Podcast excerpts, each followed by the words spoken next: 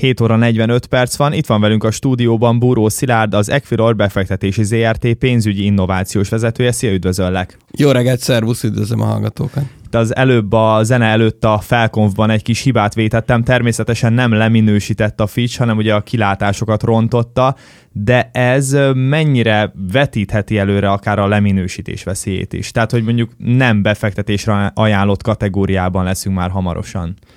Alapvetően ugye a negatív kilátás valóban azt szolgálja, hogy előre vetítheti, vagy, vagy jobb, jobban felkészít arra, hogy egy esetleges leminősítés következhet, de azt gondolom, hogy azért, azért odáig még, még sok minden történhet. Van egyébként olyan uniós ország, amely nem befektetésre ajánlott? Mm, Szerintem tudom, lehet nincs is. Tudomásom szerint hmm. nincsen, de ugye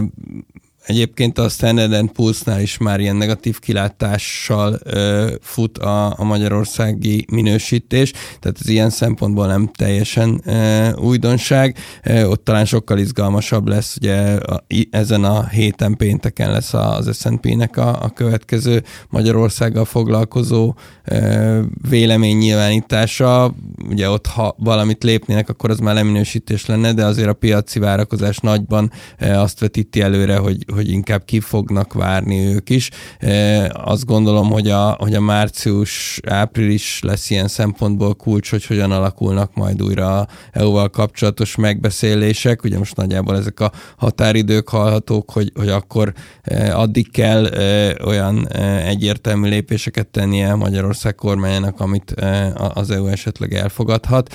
Úgyhogy azt gondolom, hogy ez minden minden szempontból meghatározó lesz a tekintetben, hogy a hitelminősítők is hogyan e, ítélik majd meg Magyarországot. A Fitch indoklásában szerepel ugye, hogy az uniós források késve érkezhetnek majd. Ez a késve érkezés jelenti ezt a március-áprilist, vagy a Fitch arra számít, hogy maguk a pénzek folyósítása még tovább elhúzódik majd. Én azt gondolom, hogy ez a kitétel azt jelenti, hogy a, hogy a márciushoz képest is e, csúszhatnak a, a kifizetések, és ilyen szempontból lesz fontos az, hogy mi lesz a kommunikáció, mit fogunk e, akár az EU részéről, akár a magyar kormány részéről hallani ebben az időszakban. Ugye áttélhetünk már egy ilyet decemberben, amikor gyakorlatilag nap napról napra jöttek a hírek, hogy yeah. most lesz megegyezés, nem lesz,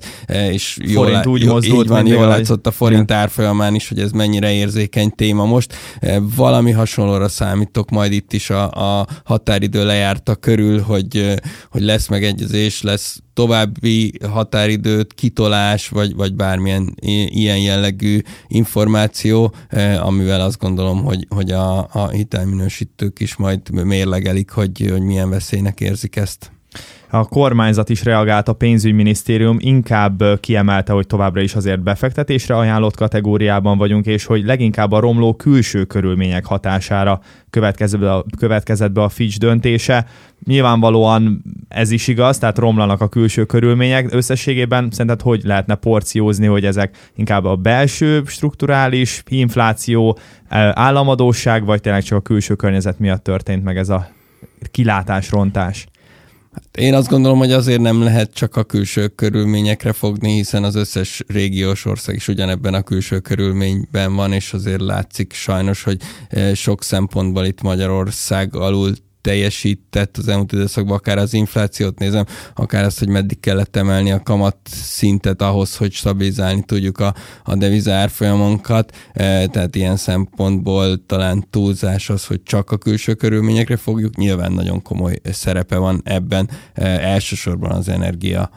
áraknak, illetve azok hatásának. Mert hogy egyébként a Fitch most a környező országok közül többről is mondott véleményt, ugye? Tehát nem csak Magyarország került célkeresztbe itt ebben a régióban, hanem szlovákok, talán csehek is. Igen, azt hiszem a lengyeleknél is volt, de ott, ott nem változtattak a, a, sem a hitelminősítésen, sem a, a kilátásokon, tehát ott nem volt ilyen jellegű módosítás. Összességében jelen pillanatban akkor mondtad a, a magas magyarországi inflációt, említetted a forint árfolyamát, és térjünk is erre ki, az, hogy most például erősed, erősödik a hazai fizetőeszköz, mennyire meglepő a, a Fitch döntésének fényében? Nem arra számítottak az elemzők, hogy megint a 400-as szintet fogjuk súrolni az euróval szemben, ha történik egy ilyen negatívabb szenárió? Talán azért nem annyira meglepő, mert, mert a, bef,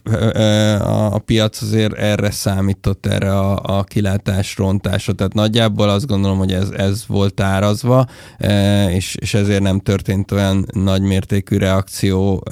a, a péntek esti döntést követően. Alapvetően meg, ha körülnézünk a piaci hangulat, nagyon jó, és, és azért mindig segít a, a forint árfolyamának is, akár a, a dollár gyengülésen keresztül, akár csak úgy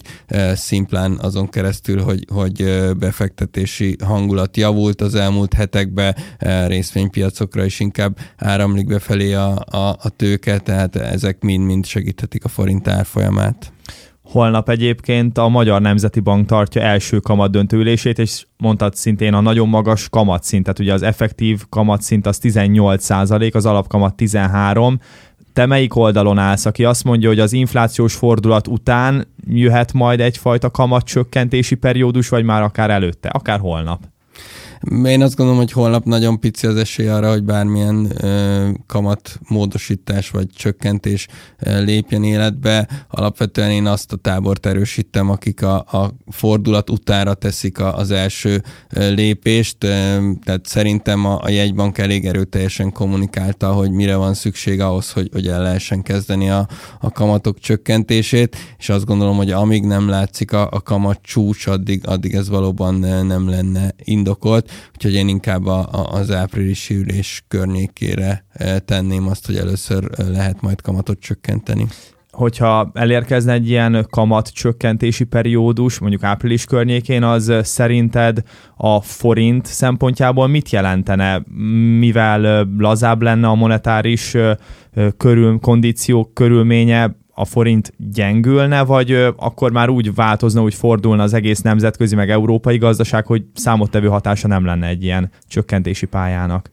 Sőt, én azt gondolom, hogy ez adott esetben erősítheti a, a forintot is. Nyilván ez az kell, hogy, hogy sok egyéb tényező is ennek megfelelően alakuljon, és azért itt most azt gondolom, hogy, hogy ahogy beszéltünk róla, ezek a EU-s források fontosabb szerepet játszanak most minden szempontból a, a magyar gazdaságra való hatásban, mint, a, mint pusztán az, hogy most esetleg egy fél százaléka vagy egy százaléka lejjebb hozzák az alapkamatot, e, és, és ha pedig egy ciklus indul be, tehát egy kamat csökkentési ciklusra készül a piac, akkor az, az ugye akár erősítheti a uh-huh. forintot is, hiszen akkor már azt árazzák, hogy a következő alkalommal még, még kisebb e, hozamot lehet elérni, tehát most kell gyorsan befektetni, úgyhogy ezek azért nem mindig fehér és feketén eredményezik azt, hogy merre mozdul az árfolyam, de, de egyelőre azt gondolom, hogy, hogy benne van az, hogy, hogy most az erősödési tendencia megmaradjon a jó hangulat miatt. Meg itt a monetáris politikánál maradva, Szerinted merre fordulhat a szélirány teljes Európában most, minthogyha enyhültek volna a recessziós félelmek, azért még mindig bőven vannak aggályok, aggodalmak ezzel kapcsolatban, de hogy az LKB kommunikációját is figyelve, na meg persze ugye ismerjük a fedét, amely még mindig inkább héja, de már ott a befektetők árazzák, hogy hamarosan jön a, a kamatcsökkentés. Szóval az európai országok együtt fognak majd mozdulni monetáris szinten, vagy lesznek megint eltérések? Én azt gondolom, hogy nagy viták mindenképpen lesznek. Azért a múlt héten érzékelhető volt az, hogy Christine Lagarde próbálta erősíteni ő is inkább ezt a, ezt a héja vonalat, hogy, hogy még, még azért szükség van néhány kamatemelésre, és, és nem lehet addig lazítani, amíg az infláció letörése nem történik meg olyan mértékben, hogy, hogy az már megnyugtató legyen. Úgyhogy, úgyhogy alapvetően már pont mikor kezdtek volna azok a hangok erő erősödni, hogy most még lehet 50%-os emelés, de utána már, már inkább kevesebb, vagy egyáltalán nem, akkor jött ugye ez a Lagarde nyilatkozat, és ez újra afelé tolta el, hogy két, még két 50 bázispontos emelés lehet az Európai Unióba, ami egyébként azt gondolom, hogy, hogy reális is lenne látva azt, hogy azért a, a, az infláció és a, és a kamatok között még mindig elég nagy a rés, tehát a reál kamat egész Európa szintjén alacsony, Igen, és negatív. És ez egy nagyon érdekes kérdés, szerintem sokakat foglalkoztat, hogy nem tűnik annyira effektívnek a, a kamatemelés ebben a mai inflációs környezetben, vagyis azt gondolná az ember, hogy azért ennyi sok kamatemelés után már nem 25% környékén kellene, hogy legyen a magyar infláció. Igen, sajnos a, a magyar ö, eset az, az ilyen szempontból is speciális, ö, hiszen itt nagyon sokan sokféleképpen vitáznak arról, hogy ezek az árstoppok is mikor, hogyan eh, hatottak eh, akár eh, kontraproduktívan a, a, az inflációra ténylegesen, eh, illetve, illetve hát valóban itt a, a, a rezsicsökkentés, vagy abból való kijövetel is egy olyan extra eh, volt, ami, ami egyébként Európában sehol nem volt jellemző, eh, úgyhogy, úgyhogy itt, itt nagyon speciális helyzetben voltunk, vagyunk, eh, és ennek köszönhető érezhető az, hogy, hogy más folyamatok zajlanak, és ugye gyakorlatilag Európában is, meg az Egyesült Államokban is már arról beszélünk, hogy, hogy megvolt, vagy már ott vagyunk a, a, a csúcson, a, a, az infláció szempontjában már a fordulatot nézzük. Itt Magyarországon még mindig arról beszélünk, hogy talán a jövő hónapban, de lehet, hogy csak márciusban jön be ez a fordulat. Innen folytatjuk a beszélgetést hamarosan.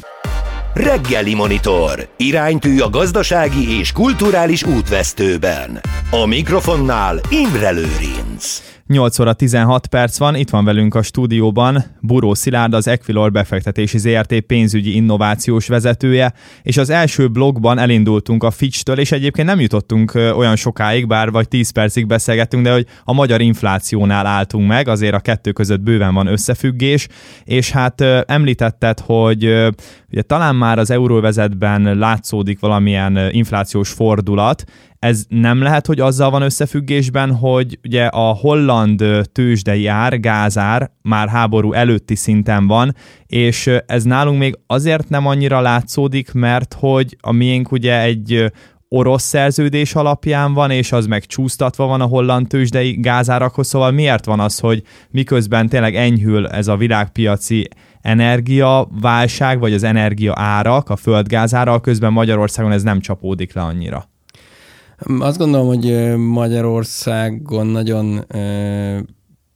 nagy mértékben jelentkezett ugye az élelmiszer infláció, ugye erről beszélünk nagyon sokat, hogy mi lehet ennek a, az oka, és, és, és itt azért elő-elő bukkantak olyan hatékonysági problémák is, ami, ami már sokkal messzebb vezet, és, és azt gondolom, hogy, hogy, hogy ez, az, ez is közrejátszik abba, hogy, hogy nálunk ilyen erős hatások érvényesülnek, és, és valóban, ahogy, ahogy te is mondtad, nálunk egy késleltetett fizet fizetés van itt a, itt a gázárak szempontjából, ha bár nyilván ez egy, ez egy kormányzati eh, kifizetés, eh, tehát a, a, a lakosság szempontjából uh-huh. valahogy máshogy eh, érzékelhető ez, de, de, de egyértelmű, hogy az a, az a tovább gyűrűző hatás, amit a, az elmúlt hónapokban megjelent, az, az sajnos felpumpálta ilyen mértékben az inflációt. A másik dolog pedig, pedig az, a, az az árbér spirál, ami, ami szintén gyakran szóba kerül mostanában, eh, hogy, hogy amiatt, hogy Magyarországon nagyon-nagyon szűk a munkaerőpiac, eh, ugye nagyon sok helyen halljuk azt, hogy, hogy munkaerő hiányjal eh, küzdködnek bizonyos iparágak, és, és kénytelenek a, a foglalkoztatók olyan mértékbe emelni a, a béreket, hogy, hogy megtartsák a, a, a munkaerőt, ami, ami gyakorlatilag további nyomást helyez a, az inflációra, és, és ez az, ami miatt itt a, itt a letörésbe talán mi sem, és úgy általában a, a piaci elemzők nem annyira optimisták. Uh-huh. De ez az árbér spirál egyébként az egyik kedvenc kifejezésem, mert ki az, aki nem szeretné, hogy az inflációt kicsit meg is haladja a fizetés emelésének üteme, de közgazdaságilag meg nem ez az üdvözítő, hogy legyen még ilyen helyzetben is reálbér növekedés. E, így van, tehát itt sok, sokszor van olyan, hogy a, hogy a közgazdasági folyamatok, vagy amik e, hosszú távon a, a gazdaság szempontjából fontosak vagy jók, lennének, azok a, a, a végén a, a végfelhasználónak, vagy, a, vagy az adott egyénnek nem biztos, hogy a, hogy a legjobbak, és ilyen szempontból is nagyon veszélyes ez az inflációs. Nem véletlen azért, hogy, hogy olyan nagy és jól működő gazdaságok, mint a, az Egyesült Államokban is azonnal léptek, és, és azonnal lecsaptak erre, hogy na, már pedig inflációt azt nem szeretnénk, de sokáig meg pláne nem. Tehát, hogy, hogy, hogy ez, ez valóban ilyen szempontból egy, egy veszélyes történet. Egyébként Magyarországon legalábbis a Orbán Viktor miniszterelnök azt mondta, hogy idén is lesz még reálbér növekedés. Ez szerinted így lesz? Vagy azért kis reálbér csökkenés várható? Ezt most még nagyon nehéz megmondani, ugye itt, itt pont arról beszélünk, hogy, hogy még azt se látjuk, hogy mikor fog fordulni ez, a, ez az infláció, azt meg pláne nem, hogy milyen mértékben tud majd csökkenni. Én értem, hogy nagyon jól hangzik, hogy, hogy évvégére egy számjegyű legyen, de azért mm. ettől még nagyon-nagyon messze vagyunk, és ehhez még nagyon sok mindennek kellene pozitív értelemben úgy történnie, ahogy azt most jelen helyzetünkben reméljük, vagy várjuk, úgyhogy, úgyhogy ez, azért ezt még szerintem korai lenne kijelenteni. Igen, mert hogy meglehetősen enyhe most az energiapiaci válsághelyzet ahhoz képest, ami volt tavaly év végén, a tavaly a téli szezonra készülődve, hát emlékezhetünk a 300 eurós gázárra, ahhoz képest most ez a 67 euró, ez tényleg igen csak barátságosnak tűnik. Persze nem békeidőhöz viszonyítva, ahhoz képest még mindig magas. Szerinted ez az ihletett állapot meddig tarthat ki? Vagy ugye itt elhangzott egy beszélgetésben nálunk a reggeli monitorban, hogy nem betonbiztos azért ez a mostani helyzet, gondolom ez így van, de mitől függ, hogy mely irányba mozdulhat el a gázár? Hát sajnos eljutottunk arra a szintre, én most már 25 éve vagyok lassan a, a pályán, és, és még nem volt ilyen, hogy többet kell foglalkoznunk elemzőként az időjárással, mint a gazdasági folyamatokkal, és, és ez valóban így van, tehát amíg ez a tél le nem megy, addig az egyik kulcskérdés az, hogy, hogy mennyire lesz még hideg. Azért még itt egy jó másfél hónap előttünk van, ami, amelyikben azért lehet bármikor egy olyan két-három hét, ami, ami teljesen újraírja ezeket a, a, a mostani várakozásokat. Most mindenki optimista lett, az eddig eltelt időszaka ennek a, ennek a tényleg valóban nagyon jól alakult, ilyen szempontból persze nyilván aki sielni akart volna menni, az nem biztos, hogy örült annak, hogy nem volt hó az Alpokba, de gazdasági szempontból valóban ez, ez e, jól alakult, hogy melegebb volt a, az időjárás, és egyre inkább közelítjük azt, hogy, hogy, hogy van remény, hogy a tartalékok olyan mért mértékben maradhatnak a gáztárolókba, ami, ami előrevetíti, hogy a következő szezont is gond nélkül le tudja az európai gazdaság. Ugye amikor elindult a tél, sőt, még ősszel olyanokról beszélgettünk, hogy le kell majd állni egész gyáregységeknek a német iparba, mert, mert nem lesz arra elegendő gáz, hogy, hogy, hogy működjenek a, a gyárak. Most azért ilyenről már szó sincsen, és ez azt gondolom, hogy mindenképpen egy, egy pozitív fordulat, de valóban még nem vagyunk a, a tél végén, és még nem jelenthetjük ki azt, hogy az idejére már talán kijelenthetjük, hogy, hogy, hogy meg vagyunk, túl, túléltük, de azért nagyon sokan azt mondták, hogy nem az idei lesz a kulcs, hanem a következő téli szezon, mm. hogy hogy arra, hogy tudunk majd ráfordulni, és azért ilyen szempontból még maradtak kérdőjelek. Ugye a, a percepciót legalábbis az én számomra javítja az is, hogy ahogy a hírekben is mondtuk, most megint egy zöld hidrogén folyosó épül ki, szóval úgy tűnik, hogy az Európai Unió tényleg összekapta magát az alternatív csatornák kiépítését illetően, na meg olyan hangokat is hallani, hogy most már azért az oroszok is szeretnének mégiscsak értékesíteni Európának, szóval minthogyha ebben az energiapiaci helyzetben, ugye volt itt egy orosz-európai zsarolás, meg egy ilyen adok-kapok, mint hogyha Európa talán ebben a kérdésben felülkerekedne, vagy legalábbis ez a percepcióm nekem. Igen, valóban, tehát sok szempontból mondható az el, hogy, hogy most az Európai Unió sokkal jobban teljesített, mint az elmúlt akár 10-15 évben bármilyen ilyen komoly kérdésbe, hiszen egyrészt meg volt az egység, ami nagyon fontos ezekben a kérdésekben, másrészt meg volt a gyors reagálás, akár itt a, az LNG terminálok kiépítése vagy, vagy felpörgetése szempontjából, illetve, illetve valóban olyan olyan megoldások is előjöttek még, meg egy kicsit azért a szerencse is közrejátszott, hogy, hogy a, a, a gázár csökkenni tudott, és, és így gyakorlatilag eljutottunk arra a pontra, hogy, hogy, hogy valóban itt a, a, az Európai Unióban most nem tűnik olyan komoly kihívásnak, ahogy említettem, az idei év semmiképpen, de talán a következő sem, úgyhogy, úgyhogy abszolút ebben a tekintetben most egy, egy, egy pozitív Európai Uniós folyamatot láttunk lezajlani, itt a, itt a gáz felhasználás, átállás, illetve, illetve a források beszerzése kapcsán. Igen, nem tudom, biztosan olvastad a hírt, most maradva még az árupiacoknál, de kicsit az olajpiacra áttérve, ugye február 5-én élesedik a következő uniós szankció, hogy elvileg Magyarország ez alól is mentességet kaphat. Egy ilyen értesülést olvastam. Igen, én ha jól hallottam a, a hírt, ugye itt az volt a fő vitakérdés, vagy a, ami miatt itt, itt, itt bizonytalanok voltunk, ugye például a, a molnak is van egy pozsonyi finomítója, és hogy amit ott finomít, azt még Magyarországra se hozhatja vissza, mert ugye a Szlovákiából uh-huh. exportnak számít. E, ha jól olvastam, itt most annyi lesz a, a, a mentesség, hogy olyan arányba, amilyen arányba a, a brendet bele tudják keverni az ottani feldolgozásba, olyan arányba lehet exportálni is, és ez talán elegendő lesz már ahhoz, hogy itt az a, az a régiós megoldás, ami eddig működött, hogy például a MOL is a Szászlombatta, illetve a pozsonyi finomítójából azért az egész régióba szállított üzemanyagot, e, azokat továbbra is fogja tudni teljesíteni, és nem lesz az, hogy, hogy minden finomítóval csak a saját piacra tud majd biztosítani üzemanyagot, és ez, ez mindenképpen egy jó hír a MOL szempontjából különösen, de ezt majd a 9 órás piacnyitásnál talán látni fogjuk. Igen, ez, majd figyeljük mindenképpen.